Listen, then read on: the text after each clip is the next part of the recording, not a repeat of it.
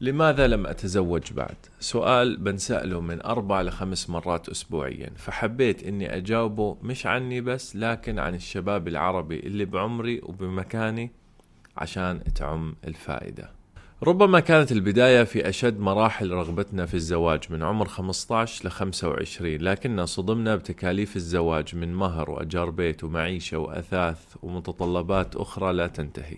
واكتشفنا أنه الأب اللي قضى عمره كامل عشان يحقق مستوى معيشة معين لبنته يطلب منك هذا المستوى في بداية عمرك. واكتشفنا أيضا أن هذا الأب يبحث عن الخلق والدين لكنه يتناسى الدين عندما يسمع حديث الرسول صلى الله عليه وسلم من جاءكم من ترضون دينه وخلقه فزوجوه فإن لم تفعلوا تكن فتنة في الأرض وفساد كبير.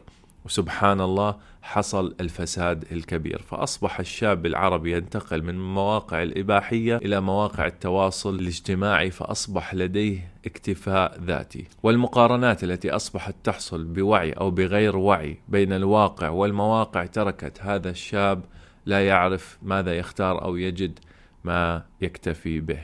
وهنا يخرج المعنى الأوضح والأهم لغض البصر. وربما بسبب مواقع التواصل الاجتماعي أصبح معيار النجاح هو المعيار المادي. عندك فلوس أنت ناجح ما عندك فلوس أنت فاشل. فأصبح الشاب يفكر بالزواج من ناحية مادية فقط. ليش أنا أتزوج وأصرف فلوس وأتحمل مسؤولية شخص آخر وأنا مكتفي بذاتي وعندي فلوس تجعلني أعيش مثل ملك؟ على قولتهم بدون ما أتحمل مسؤولية أي شخص آخر. وهنا يا عزيزي لازم تتذكر أن مقياس النجاح ليس المقياس المادي بل المقياس إملأ الفراغ بنفسك. وربما يا عزيزي يكمن السبب في بعض هراء تطوير الذات الذي تربينا عليه الذي يمدح الاستقلالية والاكتفاء بالذات بشكل مبالغ فيه ويذم كل من يعتمد على الآخرين بأي شكل من الأشكال. وأصبح من لم يكتفي بذاته هو إنسان ناقص مذموم ولم يدركوا أننا أصلا جميعنا ناقصين ونكمل بعضنا البعض. فنتج فينا مسخ يدعي بأنه مكتف بذاته لكنه مليء بالأحزان والنقص والاكتئاب.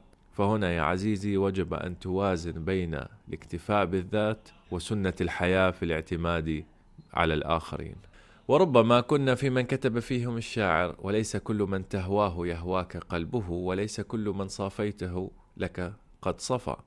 لكن لازم نرجع بيت ونتذكر قوله أيضا ففي الناس أبدال وفي الترك راحة لكن مرة ثانية قال وفي القلب صبر الحبيب ولو جفا فلخبطنا شوي. وربما لم نجد من نقول فيه وإني لأهوى النوم في غير حينه لعل لقاء في المنام يكون. وربما أنت لازم ترد على الناس اللي بيتدخلوا فيما لا يعنيهم.